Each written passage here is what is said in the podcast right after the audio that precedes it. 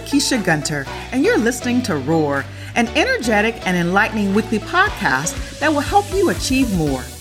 This weekly infusion of candid insights, indispensable lessons, inspiring stories, and success strategies for living your best life now will help you on your journey to making your dreams a reality. My experience as a Fortune 50 business and tech executive has led me to meet some pretty amazing people. On Roar, I share real talks with top executives, thought leaders, luminaries, authors, and entrepreneurs who are passionate about building the next generation of inspired, empowered, game changing leaders.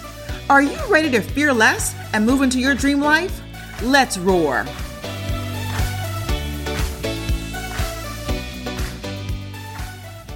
Welcome to Roar. I'm your host, Lakeisha Gunter. So, what do I mean by ROAR? The beauty of ROAR is that it's both an acronym.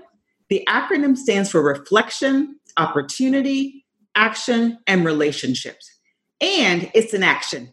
We are all born with it, a hidden power inside of us. It is a fire that is often suppressed by fear. That power is your roar, and it is waiting to be unleashed. Today, I want to talk about mindset. Mindset is everything. Whether you're talking about career success, starting your own business, getting through a tough workout, or being a parent, having the right mindset can make the difference between success and failure. The concept of mindset can't be discussed without mentioning Carol Dweck and her insightful book, Mindset The New Psychology of Success. After decades of research, world renowned Stanford University psychologist Carol Dweck discovered the power of mindset. In her book, she outlines the differences between a fixed and a growth mindset, showing how success in almost every area of life can be influenced by how we think about our talents and abilities. Once we harness the power of a growth mentality, studies show that it can be essential for career success. A fixed mindset assumes that our intelligence, character, and creative ability are static. Basically, you're a delta hand in life and are required to accept it.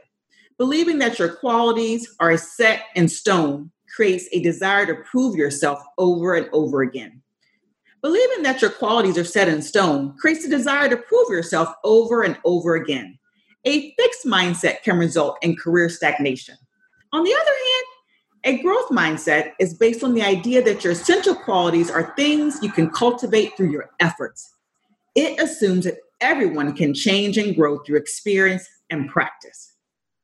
A growth mentality sees failure not as a detriment, but as a springboard to success. If you spend five minutes talking to my guest today, Brad Haczynski, you will immediately recognize that he is a leader that radiates growth mindset. He is motivated by challenge and inspired by the success of others and believes that failure is an opportunity to grow. He's a leader that is passionate about developing people and teams and leading them to success. Brad is a fearless leader with a champion's heart and mindset, all fueled by a kind, fun loving spirit that desires to leave a lasting impact on all that he touches. He has a track record for stepping into the unknown, embracing it, and delivering results. Brad is currently the vice president and general manager of the Internet of Things Group sales organization and the sales, marketing, and communications group at Intel. He is responsible for managing overall Internet of Things group revenue across the various sales, technical, support, and channel capabilities. Before assuming his current role, Brad spent four years leading one of Intel's multi billion dollar global customer accounts. Yes, he led one of Intel's multi billion dollar global customer accounts to tremendous levels of success.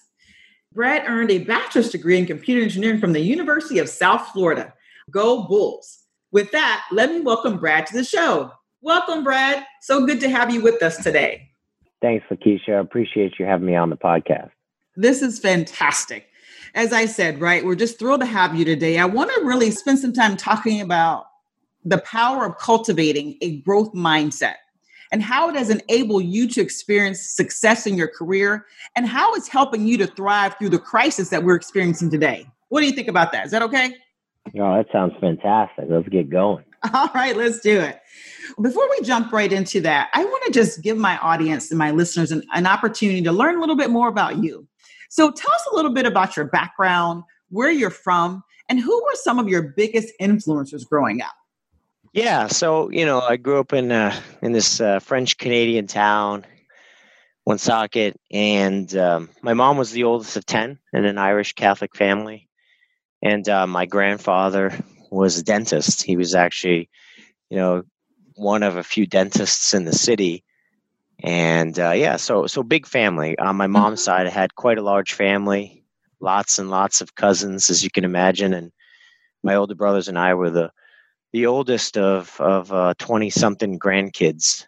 Uh, I can't even remember the actual number, believe it or not. Uh, there's so many of us, right? And uh, yeah, growing up in a big family, and um, you know, it's uh, it was interesting growing up. I had a lot of a lot of folks that I sort of looked up to, but but you know, my mom's side of the family, and when we talk a little bit later in in the podcast about some of the challenges I faced, it was uh, you know my my aunts and uncles. Many of them they were inspiring to me. Mm-hmm. And in mm-hmm. some ways, they were great people. And I'm very grateful to have had the extended family I had because they really showed up and helped me when times got a little bit tough.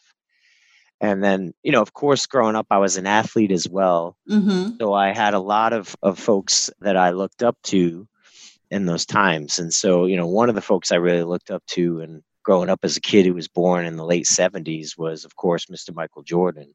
Right. And, uh, yes. and just now watching the documentary, The Last Dance, is just sort of bringing back all of the memories about why Michael was such a, a special human being and a special athlete and character. Absolutely. And reminding, reminding us about his mindset and mm-hmm. mindset of a champion and sort of what he thinks about when he thought about his career. Mm-hmm and so yeah so i had a lot of a lot of influences growing up quite all right well i mean i mean obviously you know family is super important right and that's what i heard come through right uh mm-hmm. your mom the oldest of 10 and being I'm, I'm the oldest grandchild of my grandmother's grandchildren too and i think she has about 25 26 so i know what what that means right and i know mm-hmm. the support that you get from your aunts and uncles because you're kind of the first of the grandkids right and so they really love on you in a way that that's right define who you are as a person and really um, starts to help you see who you can become. That's right. So I love that. So you and I are, are on the same wavelength there. I know that finding your why fuels the passion behind discovering your roar. At least it has for me. And our story is often connected to our why. Can you tell us a bit about your why story and how did your upbringing and circumstances lead you to where you are today? You know, for me, it was, uh, you know, discovering all of that, I think just unfolded over time. I had a lot of things in life that happens, you know, some things, some struggles that people go through and others don't. And um, one of the challenges that that defines us is sort of the the events that occur in our life, and sometimes they're traumatic events. And when I was a kid, you know, my parents uh, they got divorced, and then all of a sudden, I will never forget the day my parents called us upstairs into the room and and told us that they were going to get divorced. You know, that was one of many defining moments where all of a sudden your world gets rocked mm-hmm. and um, things change and they change pretty quickly. And at the time, at least the law in Rhode Island was my older brother, you know, he had a choice because I think he was 10 years old and mm. he, hmm. he chose to go live with my mother. And my younger brother and I had to go live with my father. And, gotcha. um, you know, my father ended up getting uh, remarried a few years later. So one of the challenges right out of the gate was the three of us were split up. Mm-hmm. And, you know, all of a sudden that really throws a wrench into things. And you start thinking about, well, this isn't going to be very normal. Mm-hmm. And so mm-hmm. at that point, I started to, you know, develop frustration and confusion, like most kids who go Absolutely. through that. Absolutely, so you know, I think that was the beginning of, you know, and things were fairly normal for a while, but then it's just things went on. You know, I, I struggled, I think, to find my purpose and to really find, you know, what is it about me that's unique and different. And, um, you know, I went along and did a lot of the normal things, playing sports and whatnot, and learned a lot of lessons along the way. But, but clearly, I think inside for many years, I, I was struggling and I was hurting with the state of things that were just going on in our lives. I know, you know, you mentioned having um, obviously a bit of struggle during that time, but I know there were some folks that came alongside you throughout your childhood that really were pivotal and really kind of helping you discover at least your roar or that fire or that passion. Who were those people and what was that moment where you realized that, you know what, there are things that I want to do? You know, I had an uncle and I don't know if this was the pivotal moment, but it was mm-hmm. certainly like a breaking point. I had an uncle, my my godfather. His name was Dennis, uh, Dennis Ward, and he was an amazing guy. And I remember that, you know, he really wanted to spoil me. He didn't have kids of his own. He was a great man, but he was sick. He had gotten stage four uh, non Hodgkin's lymphoma. Mm-hmm. And for a few years, he had it, and then he beat it. He went into remission for several years. And then, right after I graduated from eighth grade, uh, we went to visit him in Austin, Texas. And what my mom told me later was that he was sick and he knew he was sick but he eventually passed away. He didn't want to tell us. Mm-hmm. And so, four months later, in February of 1993, he died. And I really struggle with that. I don't know what it was, but it was sort of a breaking point for me. You know, kids at that age of adolescence, I was a ninth grader in high school. And, um, you know, you're already going through a lot right there. You're struggling with identity, trying to figure out who you are. And so that hit me really hard. And at that point, I began a pretty tough turn mm-hmm. where I started to really, you know, not do the right things and make the right decisions and start to really take a turn. And, you know, ultimately, I ended up in a situation where by the time I was um, my sophomore year, um, I had been expelled from high school. Right. And at that point, I had run away and, and made some choices. And ultimately, I became you know, a ward of the state and entered into the Rhode Island state system. You know, I was living in group homes and went to a couple of foster homes and you know, it was a tough situation and effectively my parents at the time, you know, the reality is they either didn't want to deal with it or it was too much for them. So they just went on focusing on on my brothers and um, you know I, I had pretty much lost hope and was caught up in a in a system where I probably wasn't the worst kid. There were certainly some kids that I met along the way in that journey who had it far worse than I did. Sure, as far absolutely. as you know, not having parents there or not even having a home. But at some point in that journey, I had a court date and I went to court, and my aunt and uncle surprisingly showed up to court. My aunt Kathy and my uncle John. So my uncle John is one of my mom's brothers and uh, they showed up to court and they looked at the judge and they said, you know, Your Honor, we believe that Brad is a good kid and he's a smart kid and he's lost and he's got challenges, but you know, he really shouldn't be in this system. He just needs an environment and a, and a home where he can thrive and he can grow and we really just believe he's got promise it's just just please whatever you do give us the opportunity to take him in and so they took me in and um, I went to live with my aunt and uncle. And, you know, I always had support and love from my family, but for them to show up in court and for them to open their home, knowing the risk, knowing that I had been in trouble, been in trouble with the law and not making the right decisions and hanging out with the wrong kids and getting into the wrong stuff, they opened their home to me. Absolutely. And that really changed me in a lot of ways. They saw you where you could be, not where you were and they knew what you had the ability to do that you could be and achieve anything you want. i love that thank you for sharing that story very personal story appreciate that yeah absolutely so it set you on a course it set you on a direction right and so you know you've been in high tech gosh probably for over 20 years already and so you've had an amazing career journey you've made several successful career pivots you know if you just had to pick one uh, which pivot transformed you the most and what would be that be? And, and maybe what were some learnings that you took from it? So the probably the biggest career pivot or pivot in general in life was the first time I went on an international assignment. Mm-hmm. You know, I come to Intel and you know, first of all, I was just grateful to get out of university and and get a great job with a company like Intel. Mm-hmm. And this is shortly after 9/11 and the first big tech bubble burst and the industry was sort of restarting up after the booming 90s for tech. But about a year, uh, a little over a year into being at Intel, I was part of a rotation program, and there was an opportunity to do an international rotation assignment. And I took the opportunity to go to France. And as a matter of fact, actually, there was two kind of moments, uh, teaching moments for me there. The first thing was is that they actually wanted me to go to Germany to do a marketing role, but I always knew I really wanted to do sales. And so what I was doing is I was, as I was building out my mentor network at the time, I had reached out to to somebody who is a pretty senior leader in sales and said, "Hey, you know, is there any way, any sales opportunities? I know I could go do marketing." And I said, "No, you know, I'd love to go do something sales oriented." And he came back and he said, "Yeah, there's an opportunity in Paris to call on the company Alcatel, which has since merged. You know, Alcatel merged with Lucent and then eventually with Nokia." But um, I said, "Sure." And like many Americans, Lakeisha, I had never even left the United States mm-hmm. outside of going to Canada. And so I just remember that the experience of picking up with very little knowledge of anything outside the United States and just moving my entire life to Paris, France was pretty wow. pretty amazing.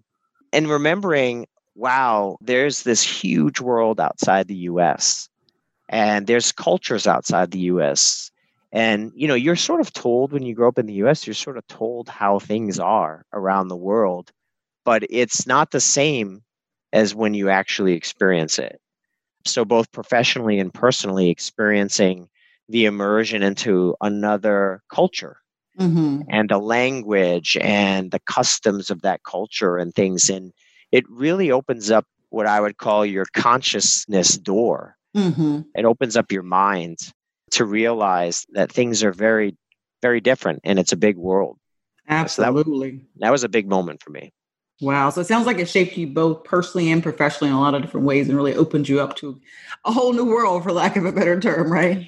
Yeah, absolutely. And, you know, in these global companies, you know, when you do business globally, I think it's really important to understand that business isn't always done the same way in, in different regions of the world.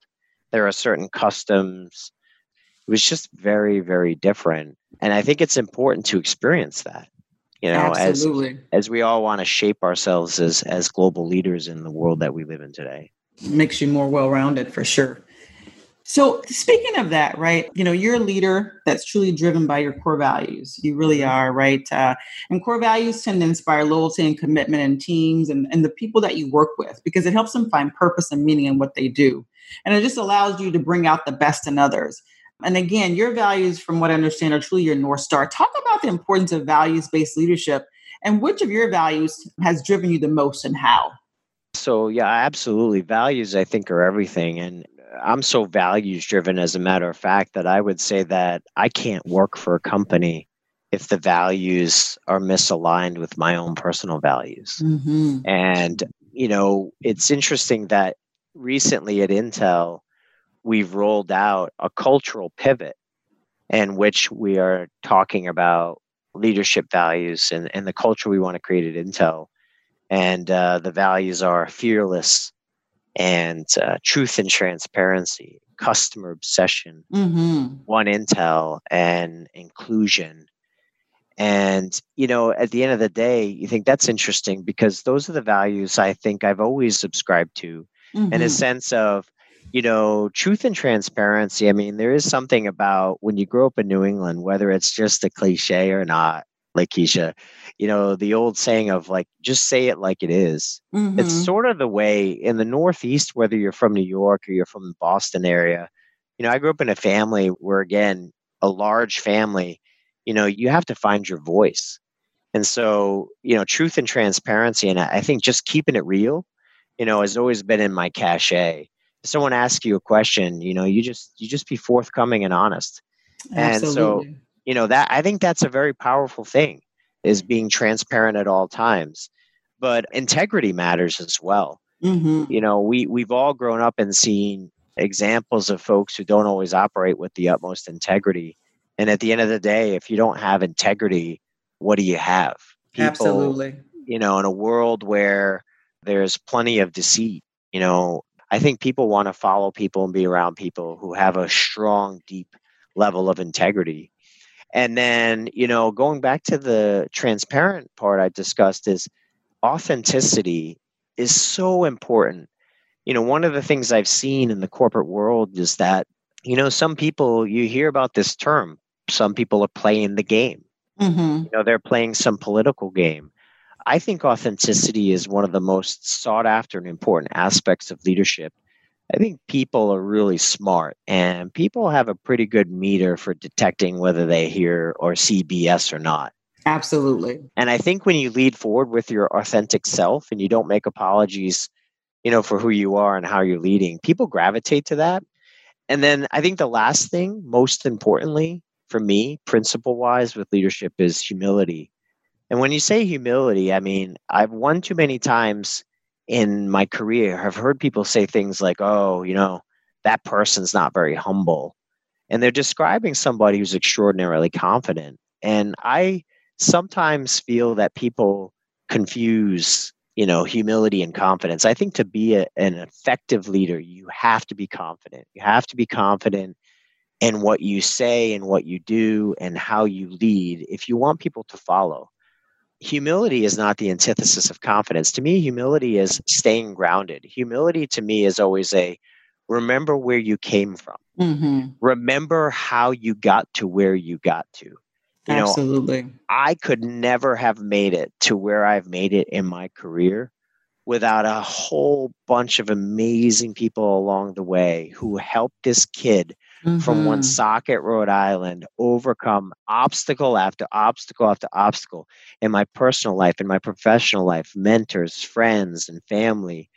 And when you do that, you stay grounded. And I think staying grounded is really important because one of the things I always think about at Intel, as an example, Lakeisha, is that I always use this analogy when I talk to people and I say, you know, it doesn't matter if you're on the 10th floor of a 12 story building. People only walk in the building in one place. That's true. they walk in the building on the ground floor. And I think it's really, really important for you mm-hmm. to relate to the folks on the ground floor. For me to always think that when I came into Intel, I was on the ground floor. I was a recent college graduate. And you got to be mindful of the fact that we all started there. And no matter where your journey takes you, you have to still be able to relate to those folks. You know, staying grounded and staying humble.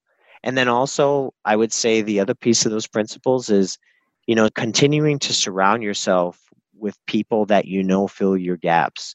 You have to understand your strengths you have to understand where you don't have strengths in your portfolio and you need to surround yourself with leaders who make you better and who challenge you and help elevate you. And remember that your job is not to be the smartest person in the room. Your job is to lead. I love that. Yeah as you were sharing that i just began to think to your point i just remember one of my mentors over the years uh, would always tell me lakeisha it doesn't matter where you sit in the company, um, you can always make an impact. And the reality of it is, if you ever have to go talk to a C suite officer or a VP, don't be nervous about the engagement. Uh, don't be nervous about the conversation because they're just like you. They're just like me. They put their pants on the exact same way. They may have achieved another level of success, but at the end of the day, we're all employees of this particular company, right? We may just be at a different level. And I love what you said. I mean, we all enter the building on the same floor. Yeah, and I, I also think just another comment too is, you know, respect. Yes, that's a big one. Respect is earned. Mm-hmm. And you know, one of the things is that that's always been hard for me is you respect titles of people and you respect the role or what the title says about the person or the role they're currently holding within a particular organization. But the way I've always approached it, Lakeisha, is I frankly never really thought about what my title was. At the mm. end of the mm. day, I felt that if I was going to associate with any employee, whether it was somebody who worked directly for me or somebody I worked with or somebody I worked for, was that I had to earn their respect. And there is no such thing as demanding respect. If you mm-hmm. demand respect, you will not get respect. Absolutely. Well, I want to tap into something you said earlier. You talked about the importance of mentorship. And, and again, your mentorship started as a young person growing up in Rhode Island. We can't reach our goals without some help, right? What role has mentorship played in your career? And maybe tell me about someone who's played that role for you and what were some of the enduring lessons they taught you? Yeah, I've had so many great mentors along the way. It's hard to really express, you know, any one individual. But I think the common theme is to me is the one of my first mentors at Intel was a guy named uh, Rick. And you know, Rick Rick always used to say, "You don't work for me; I work for you." Mm-hmm. I never really thought about it much until later in life, as I started to get more into the management space and, and into leadership. About what does it really mean to be a servant leader?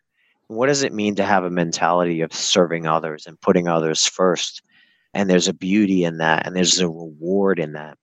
So that was like, you know, very early on in my career, Rick sort of stoked the fire without him realizing that there's a beauty in in serving others. Mm-hmm. But I had another I've had lots of mentors, but I also had another mentor, you know, who his name was CJ.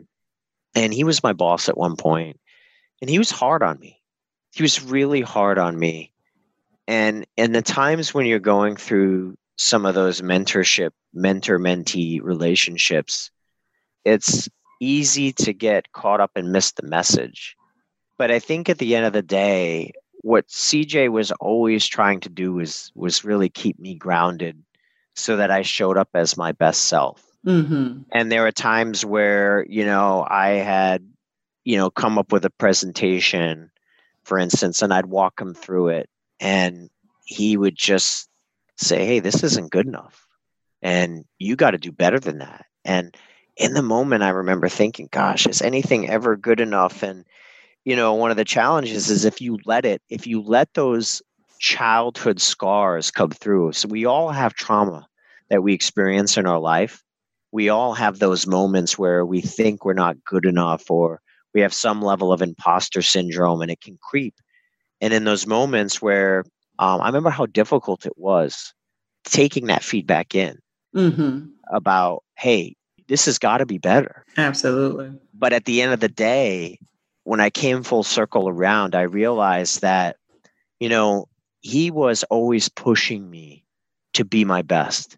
He was always showing the mirror to me about, hey, you think you're doing this, but this is in reality how you're showing up and you got to look in that mirror and you got to take a hard look at yourself. And so you know there's so many mentors over the years like it's hard to quantify all of them. You have friends and family and you have some but you have some who really stick out to you. And i think the ones that really stuck out to me were the ones who basically pushed me to always strive to bring the best version of myself forward and to never stop growing to always wake up every day. We talked about humility earlier and to think how can I be better today? Yes. Than I was yesterday. Love that. Love that. Well, talking about mentorship and those mentors pushing you to be the best you could be and really helping you have a, a mindset of, of, growth and uh, moving forward toward the next thing. Talk about maybe what have been one of your biggest learnings in your career, right? I mean, the growth mindset really speaks to learning from our mistakes and using them as stepping stones to success. What has been one of your biggest learning opportunities over your career? Yeah, I mean, there's been so many learning opportunities over my career, but you know, I think sometimes, um, you know, we've all been through failures and we've mm-hmm. all made mm-hmm. mistakes. But for me, you know, the reality is, is I think, I think as you, especially as you get into management, I always think it's important when you have a situation where you have a tough boss or you mm-hmm. have a mm-hmm. boss that you don't agree with. So, you know, for me, one of the biggest learning lessons I had and one of the challenges I had was at some point, you know, about five years into my career, six years into my career, I was in a role that I was really enjoying and I was on a customer and we were just absolutely crushing it when it came to our goals and growing the business and growing the revenue and the relevance. And then Intel had decided to divest that business. Mm-hmm. And I was put in a situation where my job was going away. And in the end, I feel grateful because I was um, given an opportunity to go take another job in a different part of the organization. But I, um, I went to work for a manager that I struggled with. Right. you know, to me, that manager always wanted to do what was easy and didn't want to see the boat rocked or have anything be questioned. And I think it's more than anything, it wasn't a failure so much as it was a learning opportunity for me to remember as I had great managers and tough managers and bad managers effectively, how did I want to manage and lead when I had the opportunity to do so? And how was I going to take advantage of the opportunity to to make sure that I wasn't anything like the folks that really I struggled with as managers. So, you know, there's no particular failure per se that I can recall, but there's certainly lessons along the way where you're just kind of soaking it all in on the journey. Love it, love it. Yep. You had an opportunity to look at several different perspectives as a manager and leader and you and that shaped your thinking in terms of how you wanted to show up, right? Yeah. As a manager and leader. I also know you believe in thinking outside the box, right? Pushing boundaries as you talked about earlier in terms of your mom saying that you you like to push boundaries. You're a curious young man. Is that's kind of how I take it, right? Yes. In the workplace, I mean, you push boundaries to drive growth, right? You're a person that really never settles for the status quo. Talk about how this has led you to some of your big wins in your career. Yeah, well, first and foremost, yeah, I, well, I've been in sales my whole career at Intel. And, you know, one of the challenges about, you know, the type of sales, by the way, you know, Intel's got a pretty strong position. It's not a mystery that in our in our PC and data center space, Intel has been a very, very strong player for decades. Mm-hmm. And the type of sales that I came into when I first started at Intel was in the embedded sales side of things. You know, it's ironic that I now lead the IoT business, but you know, the embedded side of things was a place where there's many, many, many, many players in the industry that do some very unique things.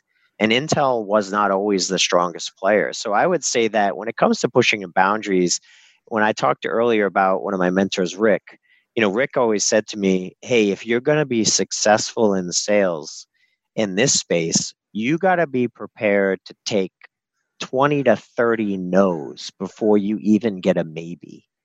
Wow. So, you know, you're going in and you're having a conversation with customers and they're thinking, why would I talk to you? Mm-hmm. you're not an incumbent in this space. You're not a leader in this space. What what makes your value? Why should I trust you, Intel, for me to do business with? And, you know, and a lot of times overcoming those objections are really just require you to really push the envelope and question things. And even sometimes one of the challenges about calling on customers is sometimes questioning their assumptions about the value you can create or not create for them as a customer. And, you know, it starts with a lot of listening and a lot of pushing and a lot of asking questions to understand their assumptions and then constantly overcoming objection after objection after objection after objection. There's a real art to that. There's a perseverance and a resiliency required. And I don't think if I had the DNA, Lakeisha, to always question what I was being told, mm-hmm. that I don't know if I would have had what it takes to be successful in some of these spaces. I love that. So again, going back to the pushing boundaries and the passionate curiosity and willing to test things and ask those questions uh, as a young person really helped you in your career, right? Mm, absolutely. And you know, I think it also you know, I certainly tested the patience of my managers many times as well, where you know they would say you hear a lot of things at at big companies like well this is just how it's done around here. Well why is it done that way? Well because we said so. Well why why do you say so? I mean is that the most effective way to do it? Have we thought about you know doing it a different way? And i think that's always one of the things that's always challenging lakeisha is when you push boundaries when you question things you can't just question for question's sake Mm-hmm. You have to be ready to have some alternative offering or suggestion to say, well, have we considered trying this or doing this? Mm-hmm. And so that way you're erring on the side of making a suggestion or being thoughtful about how a process or a decision or something can be improved versus just sitting there and you know saying well i don't like this or or whatnot i think people sort of get tired of if it comes across as a complaint versus it comes across as an honest questioning of, of why something is done a certain way and maybe there's a way to improve it. Absolutely. So, what's been the biggest Goliath that you faced in your career, and how did you overcome it? And what was your slingshot? Yeah, well, actually, um, I've had many Goliaths in my career. I would say that probably the biggest Goliath I ever had was you spend so much time and energy, especially when you've been at a company. You know, I've been at Intel for 18 years this July. And, you know, when you're at one company for that long, you spend a lot of your time, you're sort of building your brand. Okay. You're building your brand and your core values. You know, for someone like me, I like to let my core values be known. Mm-hmm. Right? Transparency and says it like it is and keeping it real and serving others and making about others versus about the self. And at one point, I, I had a great leader I worked for, a great boss, a great manager. And um, there was a massive organizational change.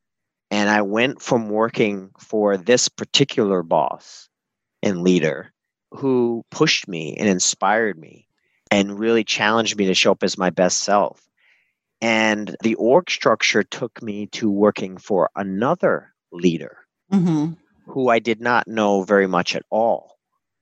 But the minute I got in the situation with the other leader, it became very apparent to me very quickly that this other leader didn't like me.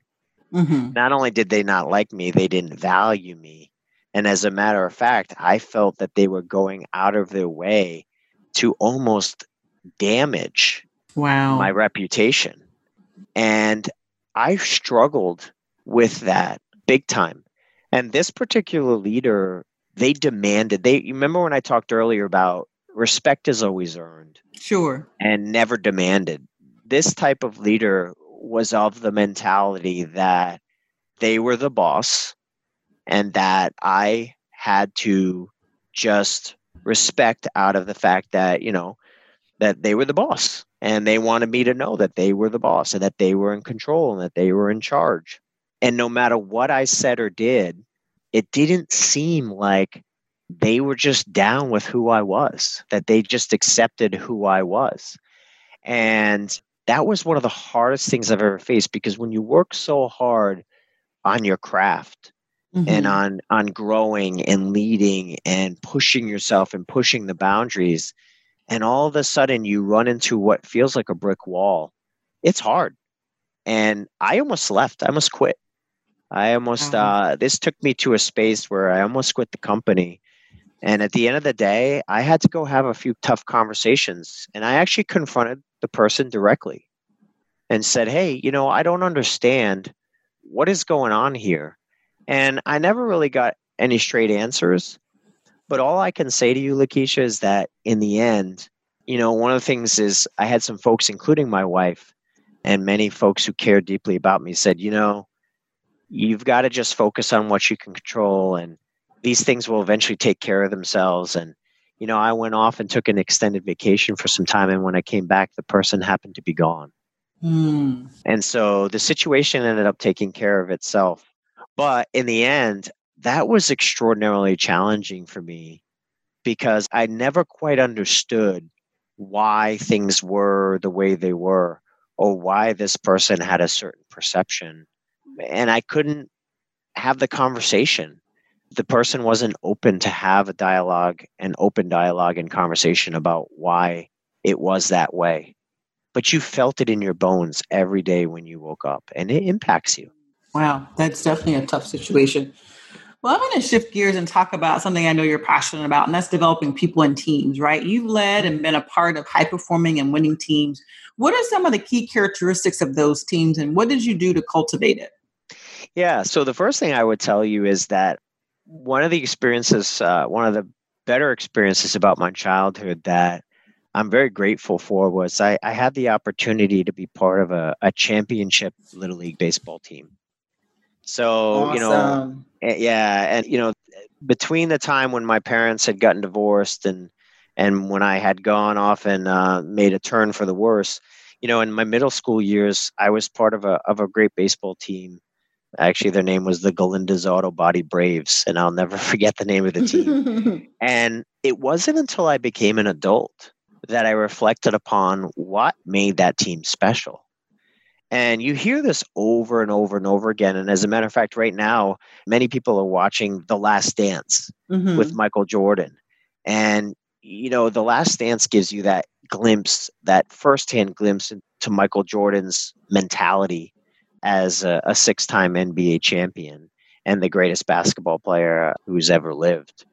And, you know, it's really about, you know, when you're part of a championship team, the first thing you do is, first of all, you all respect each other, mm-hmm. but you also have to challenge each other.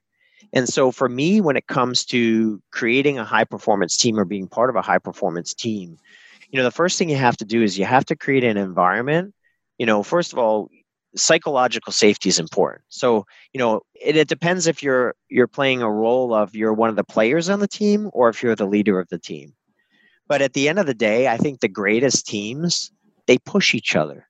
They hold each other accountable. They call out unproductive behaviors. Mm-hmm. But at the same time, they also cheer on their teammates when those teammates are showing up and putting their best foot forward and really showing up with their full potential. And so for me, I think I always go back and think about those championship sports teams. And if you've ever been on one, you know that it's not all rosy. It's not all great. It's not all feel good moments. There are real moments of challenge. But in the end, the team wants to win, and the team will push each other and respect each other and call each other out to make sure that everyone's pushing along and bringing their best foot forward for sake of the team. And I know Rose Schooler, my friend, who you had on one of your podcasts previously, she mm-hmm. talks about big team, little me. Mm-hmm. Yes. And that really talks about when you put the team first over the self, you can do some very extraordinary things. Wow, this is fantastic. Hey, I, we could talk to you all day long, and I know you've got to run, but let me ask is there anything else you want to share with the audience before I kind of move into a fun lightning round of questions? Yeah, no, I think the only thing I'd share with the audience is that, you know, life is a journey. And, um, you know, some of the best sayings I always think is, um, you know, you go through life and you go through the journey, and there's a mm-hmm. lot of mm-hmm. challenges you know, in the journey. And there's a lot of learning lessons. You know, when I was 26 years old, I became a father. And two years later, you know, I'm blessed now. I'm married. I have four amazing kids and an, an amazing wife named Joey. But at 26 years old, I became a father, and it wasn't it wasn't exactly planned. Mm-hmm. And by 28 years old, I was a single father.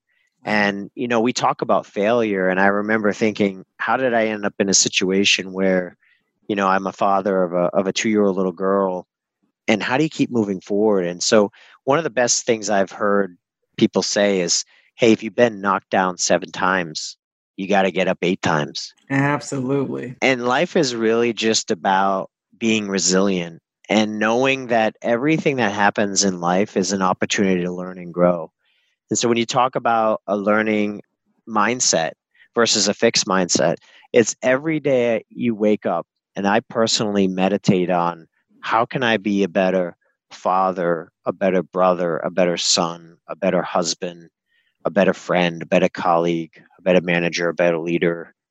And, you know, with that mentality, I think you can do extraordinary things. And if you keep everything into the frame of that it's a journey mm-hmm. and that along the journey you're learning and growing every single day, I think that's the most important thing. And then you know, when doubt creeps in, you have to really get the doubt out. Um, the last probably two years of my life, my wife and I went out and bought a Peloton. Mm-hmm. And uh, we love the Peloton. And there's a, a, particular Peloton instructor named Alex Toussaint. Mm-hmm. And he's one of my favorite. And he always says, you got to inhale confidence and exhale doubt. I love it. And it's just staying grounded and realizing that, you know, we all have to learn and grow and keep pressing forward. But I think if you put others first and you find the beauty in serving others, if you think as a leader that I work for you and you lift up others around you, if you raise the tide and raise all boats, then there's a beauty in that and there's a paying forward element in all of that. And I think that's the best thing we can do as leaders is to truly pay it forward and pave the way for others and inspire others to go off and be the best versions of themselves. I love it. I love it. Well said. Simply powerful. Thank you so much for sharing that. And I, I actually am part of that Peloton revolution as well. And I do love Alex as well. Thanks for sharing. yeah, absolutely. Alex. I love Alex. He gets me fired up. I'm telling you, it's a lot of fun. So we'll wrap up really quickly with some lightning questions. And so lightning round of questions. And so what I'll do is I'll say a word or phrase and you tell me the first thing that comes to mind. Okay. You got it. Favorite food? Bacon. I love bacon. Guilty pleasure. Playing music.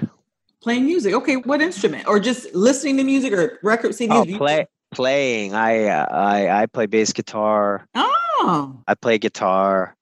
If you catch me in the right mood and you put a beat on, I might kick a freestyle. I there's no limits to my musicality. For me, is a big guilty pleasure of mine. I love all things music.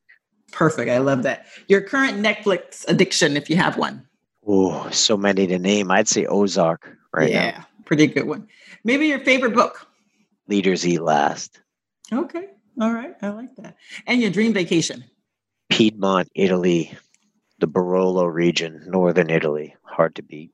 Oh my gosh, it sounds amazing.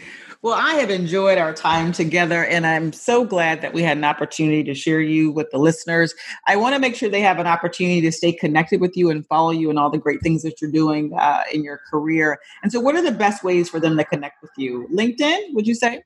Yeah, LinkedIn would be great. All right. So, Brad Haczynski on LinkedIn and uh, Twitter. Are you on Twitter? I am on Twitter at Brad Hack. B R A D H A C K. I don't tweet very much, but maybe I'll be inspired to start tweeting more. Okay. I'm kind of a little behind on the times. My 15 year old daughter likes to tell me I don't know how to social media very okay. well. Well, I tell you, leave to the younger generation. They can certainly give us a, a social media toot up for sure. Well, it's been a pleasure, Brad. Hey, enjoy the rest of your day and thanks for joining us. Thanks, Lakeisha, for having me. I appreciate it. Enjoy of the rest course. of your day. You too. Thanks for listening to this week's episode of Roar. Tune in next time for more awesome talks with people at the top. Don't forget to subscribe and share so you're the first to know when our newest episodes are available. Until next time,